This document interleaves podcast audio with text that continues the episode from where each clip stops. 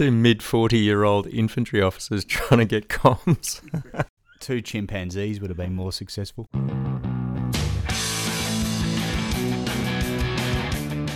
Welcome to season two of The Unforgiving 60 with your hosts, Ben Pronk and Tim Curtis. Two ex SAS guys armed with MBAs.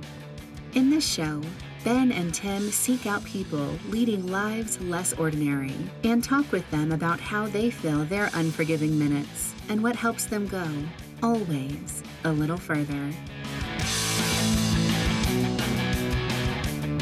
G'day, ladies and gentlemen, and welcome to the Unforgiving 60 and to the second part of our very special double edition. I'm Ben Pronk, and I'm joined by my faithful co host, Tim Curtis. Hi, Tim. G'day, Ben. Our second guest in this special double edition is Matt Williams. Matt was also in the military, and after returning from active duty in Afghanistan, he started getting headaches.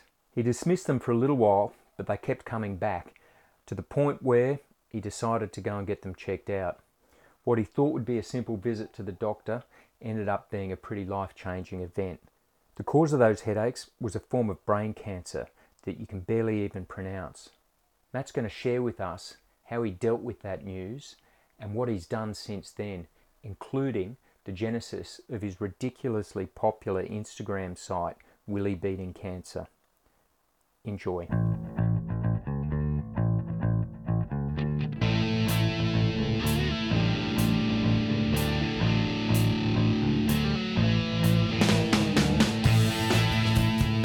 Welcome to the Unforgiving 60 podcast. I'm Tim Curtis with my co host, Ben Pronk. Hello, Timothy. Hello, Benjamin. Um, ben, Yeah. a quote If you want to go fast, go alone. If you want to go far, go together. I think that's Zulu wisdom. Is it really? I think it's from Africa. Hmm, I like it. What do you think about that? You probably think you can go fast alone and go far alone. I have done a solo full Ironman triathlon. Actually, it wasn't that fast, but I like the sentiment and I agree with it. The it kind of harks back to a, another sort of piece of poetry we love from an author we love. The mm-hmm. strength of the wolf is strength of the pack is the wolf. The And strength, of the wolf is the pack. That's right. Well, Scott Morrison used that little quote that was given to him by our next guest, Corporal Matt Williams, Willy. Now we know Willy through a couple of different means. Um, I think a lot of Australia knows Willy through his very famous, very honest, very candid, very funny uh, social media um, and particular Instagram accounts. We know him through my brother Dan Pronk, who's had a bit to do with him over the years. Um, but certainly, we're excited to be talking to him about his past, his service, and in particular, the current fight he's fighting. Mm. Yeah, what was his passion and how his identity's changed. And this is a guy who had his 21st birthday on operations in Afghanistan as a member of the Australian Infantry and came home and started to have some headaches. And I don't want to corrupt the story, but I will punctuate this. Ben, around 1,700 people are diagnosed with brain cancer in Australia annually, and 1,200 die from the disease each year. Interestingly, brain cancer kills more kids in Australia than any other disease, and more people under 40 than any other cancer. This is super sobering stuff. It is common, it is impactful, and it's very, very sad. But the thing that I love about Willy's approach and I love about our conversation with him is that it's anything but.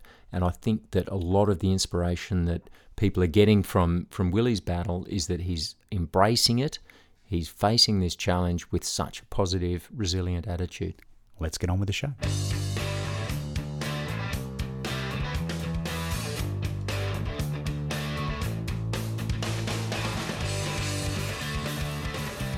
And welcome back to the Unforgiving 60 podcast. I'm Tim Curtis, as always, with my co host Ben Pronk. G'day, Tim.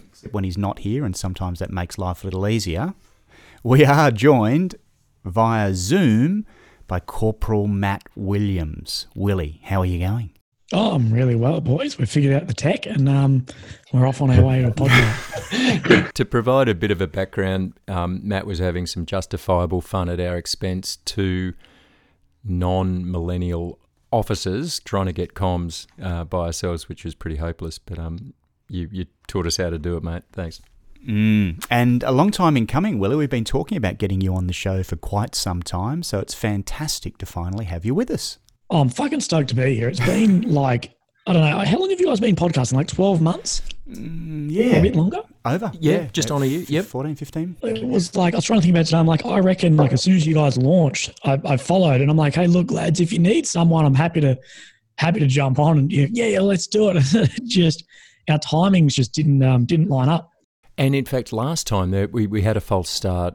Was it last week? You, you but he um, stood us up for a pretty inconsequential activity last time we tried, didn't he? Mm, yeah, let's talk about that, Willy. What happened? Why did you stand us up?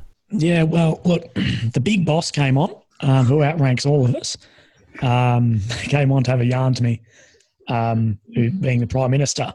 So mm. he gave me the same time uh, that you guys did, and I was like, well. Sorry, lads. um, I better take this phone call instead of um, instead of this Zoom meeting. Yeah, we know where we stand, Willy. So the Prime Minister of Australia, Scott Morrison, called you out on Anzac Day dawn service. Let's come back to that. But we were stood up. And how do you get stood up? How does the Prime Minister reach out to someone to call them out on Anzac Day, Willy? Fuck, I don't really know. Like, I don't even know how it came about. I got a call off uh, a couple of weeks ago, like before he called me, of his office of um, his lead speechwriter. And he basically just wanted to know some background about me um, and talk about sort of resilience going through um, a tough time, which Australia is currently. Mm. Um, and you know that a lot's changing, and how I've already, in some respects, gone through that change into isolation. Mm-hmm. Um, and thankfully, a lot of people haven't done that, but everyone is doing it slightly at the moment. And I half thought the boys were having me on, um, or that this was just a guy, because a lot of my mates run some pretty intricate plans um, to have a go at me. Um, and then a couple of weeks later, I get a text off this same number going, "Hey, the big boss will call you um, today at or, or, tomorrow, whatever it was, at like fourteen hundred. I'm like, "Is the big boss ScoMo or my CO?" Um, had no idea. so thank God I answered the phone um, ending in "sir" anyway, um, instead of just like "what up." Um, and yeah, ended up, oh, Willy. And it's Willy, it's Scotty. And I'm like, as in the Prime Minister, Scotty? He's like, yeah, that one. Did he say Scotty from marketing or was it, it quite? I should have done that. He should, Willy, it's Scotty. I'm like, oh, what from marketing? what was your heart rate at this point in time? Were you nervous when the Prime Minister calls you? More so because if I say something stupid, it gets back to my unit. You know how shit rolls downhill? Well, that's rolling down from the very top. It's like when you get called up to your commanding officer's office, Willy. It's you're only getting called up for two reasons. You're about to get promoted or awarded or sacked. Yeah, yeah, one of the two. Don't don't bring your broom mug. So, mate, let, let's circle back to that. But why don't we start with a bit of background on you, and in particular, sort of um, how you got to the point where the, the Prime Minister's calling you up at 1400 on a Tuesday for a chat? Well, it depends where you want to start. And there's been lots in um, the last couple of years and lots before that as well. Why don't we, we talk sort of pre-diagnosis, a bit of the, the backstory, um, just to give a flavour of, of, just the kind of guy you are, Willy, and then we can talk a, a, little bit about what's happened since that fateful day. Warrnambool to 2018, maybe that window. Yeah. Oh, God. Um, well, what a different person I was, especially then. Um, drinking and getting on it, and still to this day have run, I'd say, the second biggest party um, – in school, second to Corey Worthington. The teenager holds an alcohol fueled party for hundreds of kids while his unsuspecting parents are on holiday. 16 year old Corey Worthington is now facing not only the wrath of mum and dad, but a $20,000 fine from police. I spoke to him a short time ago. Corey, thanks for joining us. The only question that I can think to ask is what were you thinking? Um, I wasn't really um, in year 12, my grad party, um, which then led into I joined Kapooka two days after my graduation. Um, and I was still very hungover. on the bus to Kapooka, what went really well for me. You know, standing at attention the other way and with some um, some full track yelling me bloody prick out at me, but um, it was a big change. Um, I'd say, I'll stay, still say, um, in my life, even with cancer, the biggest change I've ever had was that three months at Kapooka, and especially the most I've ever struggled. I hated it. Um, hmm. I think it was changing who I was. Like, you know, I'd been for 18 years this one mold, and then you had three months to remold me into something else. Um, and it was it was a big change. Hated it at the time. Look back, sort of with some level of fondness, or, or just look back and thinking that was a suck fest. Um, I look back at it with fondness as far as I know why it was the way it was. Like mm-hmm. I understand these guys have three months to make you from a civilian into a soldier, but I still think that still sucked. It's like like a school school camps. School camps suck when you're on it. You get home like that was pretty that was pretty good. Yeah. Um, it's not like that. It was sucked when I was there, and then I'm six seven years on. I'm like, no, that still sucked. what, what, what, do you look back on? What what changed? You said it, it sort of remolded you, and I assume some of that was for the better. What what from that Kapooka. So, for our listeners, that's the initial entry training into the military, all core uh, soldier training into the Australian Army. Um, what, what of that did you take away as, as a positive change? Um, I think the biggest one for me um, was growing up very, very fast. You know, you, you I went from stuffing around at school with no real worries to then you're in a real um, grown up world. Um, and, and, that sort of respect of there are people, whether it's just by rank, but there are people that you need to respect based off that alone um, that they are higher than you in this workplace. Mm. That you have to respect, even if, and it's a bit of like you salute the rank, not the man. Um, but if you think in a normal, especially at school, that doesn't exist. Um, students are more looked after than the teachers. Um, you know, it's sort of one of those things. You're all equal-ish in a way, or mm. protected so much, and now you're into this where, no, I have two hooks on my chest. I outrank you therefore I'm in charge. Um, and even if you hate them, you learn to respect. Well, they're still there, um, and that's something you have to carry through the rest of your career because you will meet some pricks. Um, but at the same time, you know they're not there for no reason. Mm. and learning that was a big, big curve for me, very big. So from a very hungover sort of first day at Kapooka, got out through there, and then to Singo? Singo, yeah, school event. Um, still best time in my career, I'd say. Um, as far as it's the most um, sort of you're with, well, I was there when it was just males, um, and I'm sure it hasn't changed at all the way that sort of everything runs. Mm. But it was just sort of yeah, the boys the whole time. Like you worked incredibly hard, um, but when I like really like-minded guys. Um, and there was no not as much stuffing around. It wasn't making beds. It was really infantry related stuff. And Monday to Friday, you'd learn a new skill and then an exciting skill. It's not how to make your bed or how to iron your uniform. It's like week three, lads, we're going out, we're shooting um, high explosive weapons. Mm. Uh, Monday to Friday, and then Friday afternoon would come.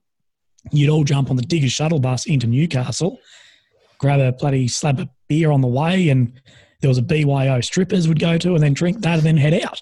And that was just, it was just um, so communal like that. And once you get to a unit and guys move off in with their misses and you sort of lose that a little bit. Mm. Um, it's the best time of my career I'd never want to do again. So, the School of Infantry, Willy, at the time must have had a real focus because in the background was Iraq and Afghanistan. How was that in terms of just getting people calibrated and ready for the probability that you were going to go to an infantry battalion and go straight on operations? Well, mine, um, it was a weird time at Singo for us. So, I was there the early 2015, so not that long ago. Um, but it was really all the combat operations, if you will, were wrapping up in Afghan for regular army, being really 2014 is when they wrapped up in a way. Mm-hmm. Um, and I think we were expecting to roll back in um, to those operations in some form in the army. um, or at least rebolstering for it. But we'd lost a shitload of infantry numbers because at the end of those ops, a lot of guys went oh, and and and then separated uh, from defence. We lost a lot, so they were really pumping us through. So I did uh, my Kapooka, and then I went into holding for six weeks, I think, at Kapooka. Uh, sorry, at Singleton, uh, just primarily due to a, a um, platoon marches out of Kapooka every week, and they only raise a platoon in Singleton every second week. So there's a massive hold up of guys um, to sort of churn through into the units, um, into the battalions. So it was one of those real times where it was um, really uh, just pumping guys to get through. But the all the section commanders there at the time, um, majority of mine were from six RAR, and my platoon sergeant um, was a Royal Marine Commando who uh, laterally transferred. Mm-hmm. They were all combat. Uh, all combat, really hardened guys. You know, yeah. they would have been a digger in 2008, full track by 2014, um, and had done you know here, there, and everywhere within the regular army. Uh, and look, they were pretty hard dudes. I'm still mates with all of them. Um, at the time, you're not, but after it's sort of like you know, there's a reason behind all of this. Mm. Um, and it, yeah, I think they had that real hands-on experience um, that I fear in some ways. I haven't been back to Singleton since, but I like, it, does that still exist? That you know, there's not many guys who are still full tracks um, who have had that level of combat experience they did when I was there. Yeah, it's funny. I, I remember certainly my time at RMC. I'm sure, Tim, you're the same. I mean, this is at the end of a 30 year piece, and no one had any experience. You know, there was the odd Rwanda campaign uh, ribbon, there was the odd uh, Somalia sort of veteran in the training institutions, but it was all very theoretical. And I remember my dad talking about his time at Portsea, the officer training school back in the day, um, and it was just all Vietnam veterans. And that real focus on uh, this is the in order to, you know, we're learning these tactics, you're learning the range of an AK 47 because someone's going to be shooting one of these things at you, not just as a theoretical pursuit. And I think it really changes that dynamic when you've got that experience in the, the uh, instructor cadre. Yeah, for sure. They're all good dudes, and God, they looked after us. Uh, they, they really did. And I, I, like to think that every platoon's like that, you know, run, really run by the sergeant and the corporals. Um, and now that I'm at that level, I sort of look at it and go, yeah, well, there's, it's really made me respect being um, at that rank now, the why they did things um, and how they did things. That and, uh, and even to this day, I'm like, yeah, they did such a good job. Hmm. So you leave Kapooka, Willy, and you go and join a new family in your infantry battalion. Talk to talk to us about life in an infantry battalion as a new soldier. Oh, shitting myself because um, you don't know what you're rocking up to. It's like you know these dudes. Seven came off operations. Uh, 20, uh, 12, 13 was our last um, op, at least when I got there. Uh, and there's still a lot of dudes in who are you know combat hard guys who are diggers who aren't. Um, you know, corporals at Singleton are always watched, you know, that they can't step out of line and do the wrong thing. And they wouldn't anyway. But it's not just diggers on the piss at the boozer.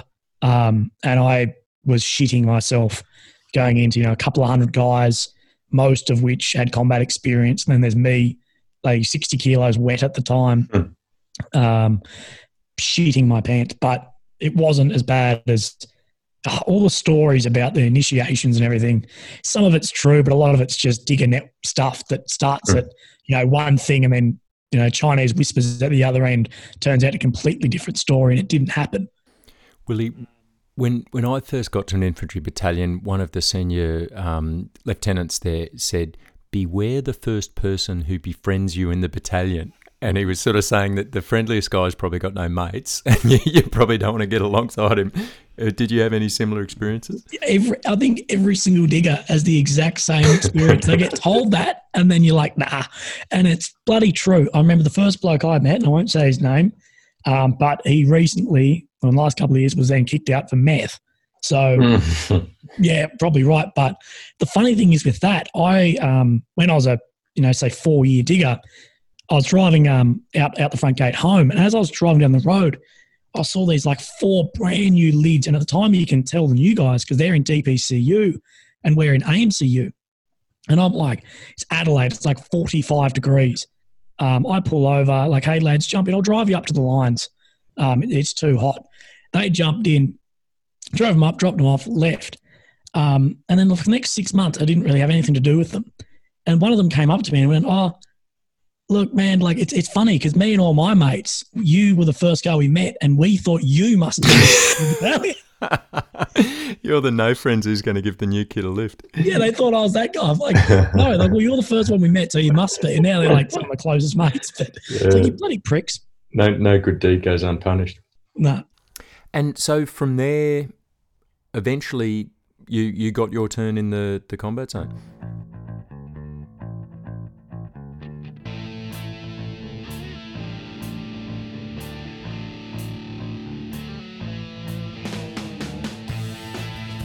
Yeah, um, Combat Zone, different tour to a lot of people um, sort of think of infantry tours. Um, but as everything does, everything comes with its own challenges. Um, and in many ways, different challenges that are sort of outside what we train for a lot. Um, we train, you know, up the guts assault, you know, it's combat stuff. You know, you're told yeah, this is a, a real peacetime ish operation.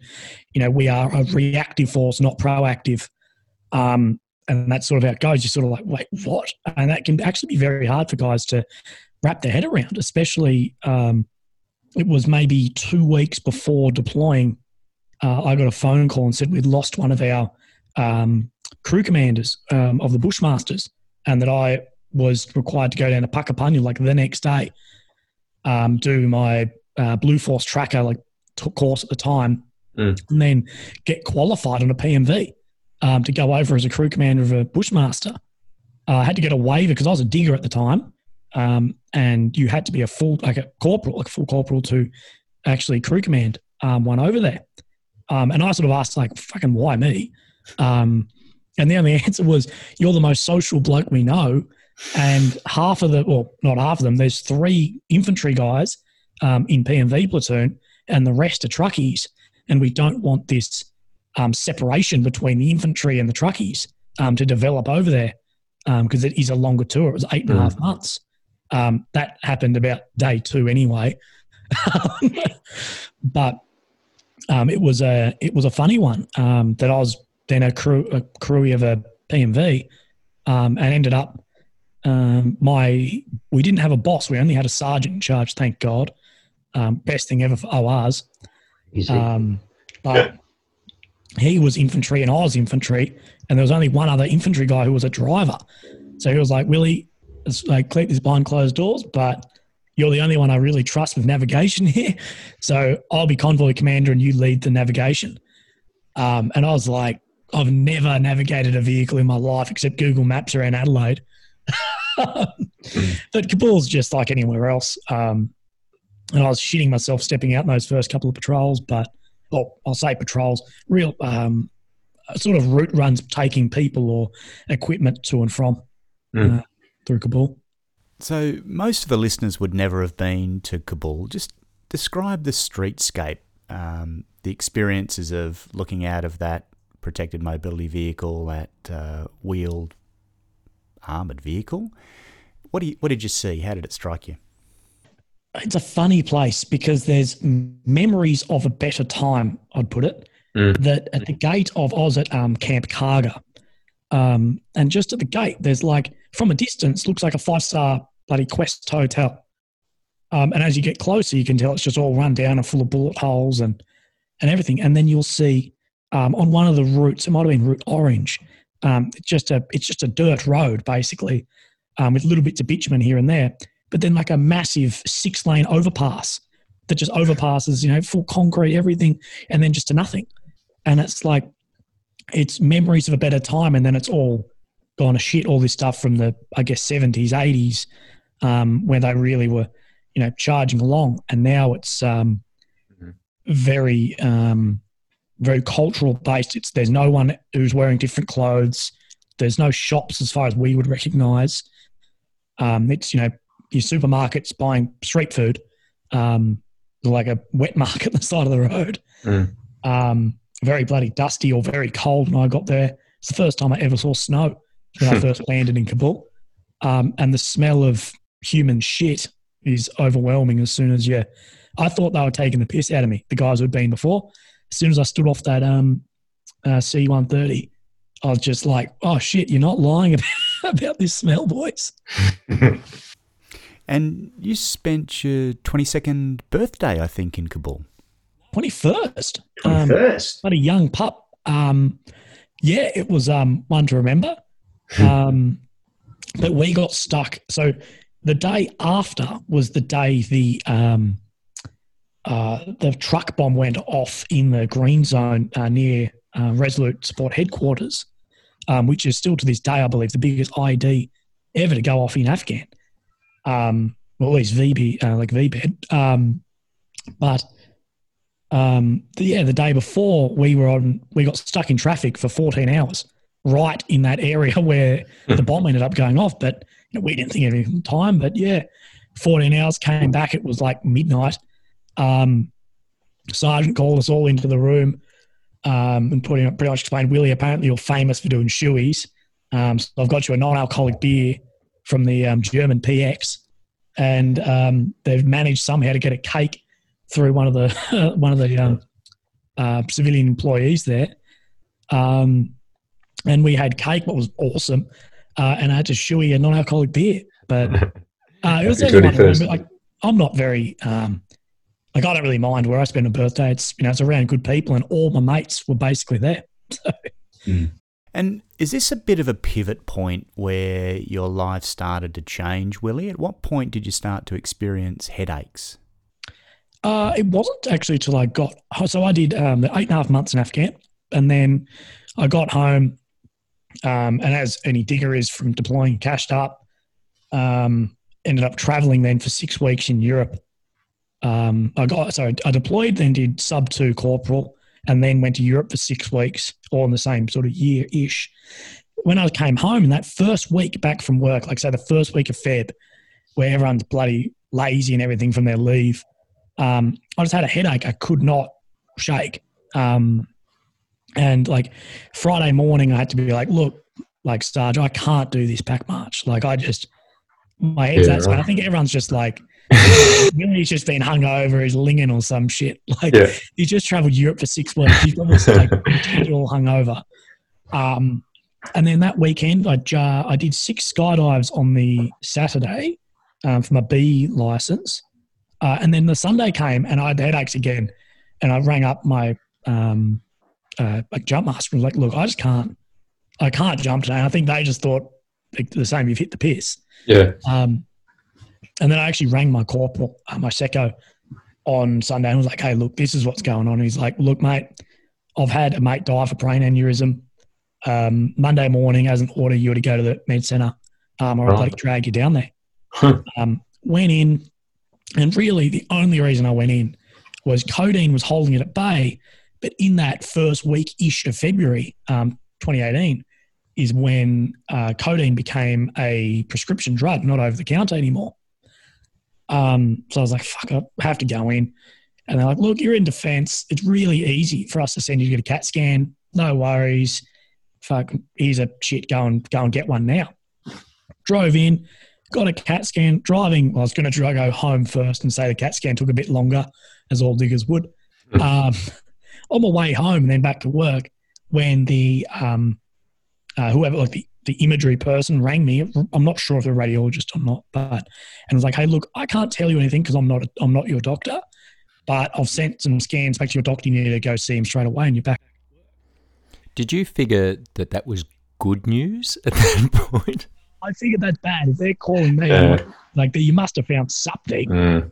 But I was thinking, like, I don't know, I'd hit my head or I'd had some, you know, you, you don't think this Yeah. um, initially. Well, at least I don't anyway. Um, got back in and a CAT scan, like a CT, is incredibly crap. Like it's really for seeing a broken bone, uh, not for seeing really soft tissue, at least. Um, so my doctor, as soon as I got back, already had pretty much on his desk um, a referral straight for an MRI uh, that afternoon got the MRI and then a neurosurgery appointment two weeks on, um, with really no indication of um, what was what was going on. What were the doctors sort of telling you at this stage? I mean, obviously the the diagnosis wasn't complete, but there's enough that they're concerned. There's enough that they want an MRI. What, what are they? How are they broaching it to you? Gee, I wish um, I wish I could remember the exact words, but it was like sort of we've found a um, like a lump, sort of um, sort of a mass in your head. Um, you know, these are the dimensions, about you know, forty five millimeters by thirty six ish, um, sort of bit bigger than a golf ball uh, mass in your head. And you know these are GPs. Um, as, as great as GPs are, you know they're not going to try and even if they think they know, they're probably working outside their um, professional state to then try and give a diagnosis on that. Um, bloody fair enough. Um, but then yeah, referred me straight to a, a neurosurgeon, um, who then yeah he diagnosed a couple of weeks later. And what was the diagnosis? Uh, so, this, well, that initial diagnosis was um, a uh, oligodendroglioma um, in the head, um, and he actually and he said, "But we don't know until I give you a biopsy because we need to." All I'm looking at is a photo of something. You Yeah. might need to go and actually have pull a bit out, send it to pathology, um, and then tell me tell me what it is from the cellular makeup. Um, and I thought, you know, it was like two days after I was in um, getting a biopsy on my brain because you know we don't we, we don't know what grade this is, what anything because it could be anywhere from maybe he's wrong, um, and it's you know a grade one fuck may as well be a cyst and just let it go, Mhm. or it's a stage four GBM and I've got two weeks to live. Um, it's anywhere between that. That is the spectrum. You know, I know they look at the mass and everything, but they can that at that point you're sort of stabbing in the dark. Yeah. Um, but he did say look, a lot of people would choose not to have any, and I'm like, fuck that. I'm, I'm having a biopsy. I want to know what this is at least. Yeah. Um, I was sort of hoping going in the biopsy they'd just cut it out. That I'd wake up and they would have just been like, look, we saw it, and we just thought, fuck it. While we're here, Oh, fucking wish. Um, but I had the biopsy and whatever. Woke up, um, telling the nurse I'd, I'd woken up worse because they're like, "Oh, wake up, wake up. How you feeling?" I'm like, "Oh, I've had worse nights at uh, Moose Heads." and I think they, they didn't know Moose Heads was what, like the equivalent of the wool shed, um, to relate it back to Adelaide. But um, and then I'm like, "Oh, sweet. Well, what am I, am I going to know by like this afternoon?" Um, and no, no, no. Pathology normally takes eight weeks on these. Mhm. like fucking what? Like uh, it's not like a blood test where it's a couple of hours. It's weeks and weeks um, for whatever tests they have to do. Uh, so that eight weeks was pretty bad because I didn't know whether it was it may as well be a pimple in my head through to kill me in a week. Mm. Um, and at the end of that eight weeks, I went in to get um, the results, and they'd fucked up at some point in the pathology um, and needed to redo a test again. So then it was going to be another like three weeks. Yeah. Um, so I cracked the shits for my office in the doctor's office. Fair enough, I think. Um, it's actually the doctor who did all that, the surgeon, um, not discrediting any of his skill, but he had zero sort of personal skills. Yeah. Um, and I actually don't work with him anymore at all. Um, it's probably best for both of our healths. But, um, and my rank, my boss at the time, uh, lieutenant, didn't believe me uh, that. Well, I don't think he, he was sort of like, oh yeah, this guy, you know, you're going through a hard time. This guy might just be a bit of a prick. He came into an appointment with me, um, with this neurosurgeon. He walked in. He's like, he's like, I thought you were going to put his head through the table, and I was about to as well. He's like, I can't believe. Um, look, I sympathise with him because I'd hate to have a job where you're telling people all day Yeah. they've got a brain tumor, cancer, you know, whatever you want to call it. Um, so he probably probably a tactic of his to sort of, if you take away the humanness of you and see you as just a number or a patient, it's a lot easier to deal with. Mhm. Um, but it was pretty hard on me. He wouldn't even look me in the eye. I would just sort of look at a notepad. Yep, this is what's happening. This is your expectancy. This is what we're going to do. These are the options. So you were diagnosed with a stage two brain cancer, Willy, and what was the prognosis? Well, the bloody prognosis is all over the place with this crap, um, which sucks. But look, the one thing we can confirm is it will very shorten my life um, by a significant amount. Um, if you go, if you Google my um, my sort of prognosis, it really says five to seven years from day of diagnosis. Um, but like any average or statistic, it's all bullshit because there's people that get diagnosed and then die of a car crash a week later who count as a um, number in this. Yeah. Um, but then there's also people who have to live 20 years for them to get that five to seven year average. Um, and a majority of them are either very, very young uh, or very, very old um, that succumb to this illness. Um, if you actually look at the, um, well, there's not actually the results of statistics around, well, at the time, 22 year olds being diagnosed with this and how long they live. That, that's not available. Um, that statistic and sort of in turn with that too, however long that life expectancy is that they give you, that data can only be as new as that is long. So if they say you have a seven year life expectancy, the data they collected had to all be from someone dying seven years ago from it. Um, so whatever they've developed in those years doesn't mm. isn't reflected. That, um, yeah. Yeah. You've undertaken chemo for as far as you can go, for as long as you can go. Is that right, Willy? Yeah, uh, and even if they gave me the option, I probably wouldn't do more. That shit is so bad. I, it's it's I, I, everyone in their life. You know, fifty percent of Australians get cancer in their life, um, and thirty percent of Australians die of cancer in their life. Now, thank God, touch wood, most of those are ninety-five year olds but those are the raw statistics on it. Um, so most people will see someone under chemo through their life, and it is a horrible, horrible thing. Um, now, I had a adverse reaction to it, significantly worse uh, than uh, most people will have on chemo. The doctors were very surprised how sick I got, um, and they couldn't really find a reason for some of it. Um, but some people just react differently to things. Um, to the point I ended up uh, in ICU for two weeks, um, six months in, because I was just that crook. Um, I couldn't couldn't do anything. Um, worst time of my life. Um, but you know, with cancer, thank God, through research and development, there's over 400 types of chemo um, that exist at the moment for cancers. The problem is for me is there's one type for any brain tumor, um, and I've built. well, the doctors believe I've built an immunity to that one type. So it's sort of um, no option of that anymore. so the the sort of the sickness and, and getting laid low from chemo that you've just described is probably miles apart from what many people, including myself, will will have known of you through your, your Instagram page. Mm. Your sort of embracing of life and, and the kind of amazing stuff, you know, for, for anyone, let alone someone in the, the midst of a brain cancer episode that's uh, that you're doing on, on social media and on your Willy Beats Beating Cancer Instagram page is bloody mind blowing, mate. Can you tell us about how that started about?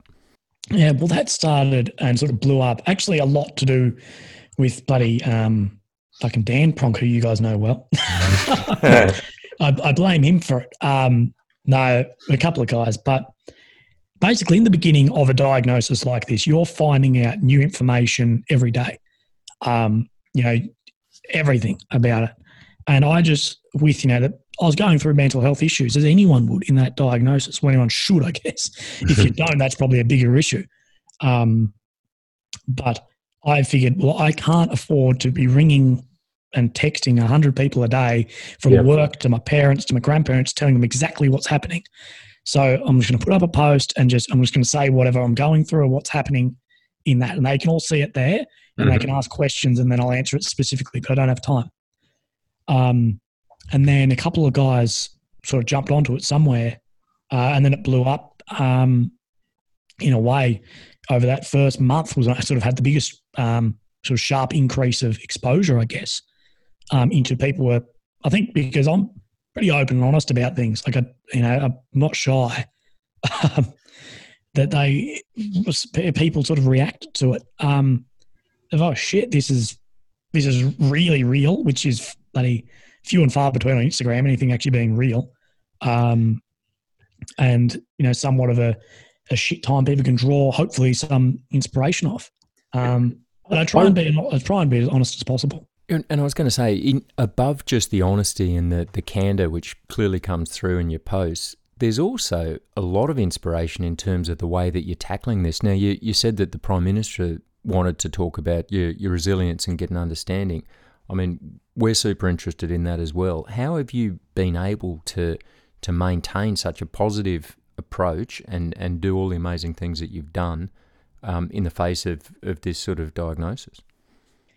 It's a hard one. Um, look, I think you built up for a lot of it. I think defense helped a lot. If I wasn't in the defense, it would have happened a lot differently, just the way you approach situations. Um, but at the same time, you know, and I try and log this, especially in the earlier days of my Instagram when I struggled. Um, and I talk a lot about it's okay to struggle, um, but you also then need to find a an end point to that struggle or something to to bring you up out of it. Um, like I'm a big fan of that "Are you okay?" stuff, but mm. then there's another flip side to it that is it's okay to be okay as well. Um, that it no one everyone understands that it's fine if you're not okay but you can't stay there forever. You need to somehow find a path to being okay again. It's not a normal stage to live in. And look, those first months, six months sucked. Real, like really for sucked. Um, but you know, it's just a new day's tomorrow, and you get some real realizations about yourself of unimportance in the world. I remember, like, I found it weird when every Thursday morning, um, the rubbish truck would come pick up my rubbish and go on and it would happen every time. And it's like my whole world has essentially blown up and changed yet that bloke doesn't give a fuck. He's just doing his job. Like and it was my first like although the you know everyone knows the world doesn't revolve around them logically but this was a real like kick of fuck. The world doesn't revolve around you at all. That even if i rolled over and died he's not going to fucking know like mm. it's no you're no big deal but you are a big deal to the people who you're a big deal to. So be more of a big deal to those people, you know, and look after them and, you know, try and be closer with them as you can. But to the people you're not, you know, well, that's just going to happen um, anyway. And, you know, I always approached it, you know, fucking being able to laugh at yourself, I think is one of the most important things ever. So the day I got diagnosed was my 22nd birthday, March 10th, um, 2018, and the fucking boys ran a surprise party for me called Willy's Death Party. Bloody pricks.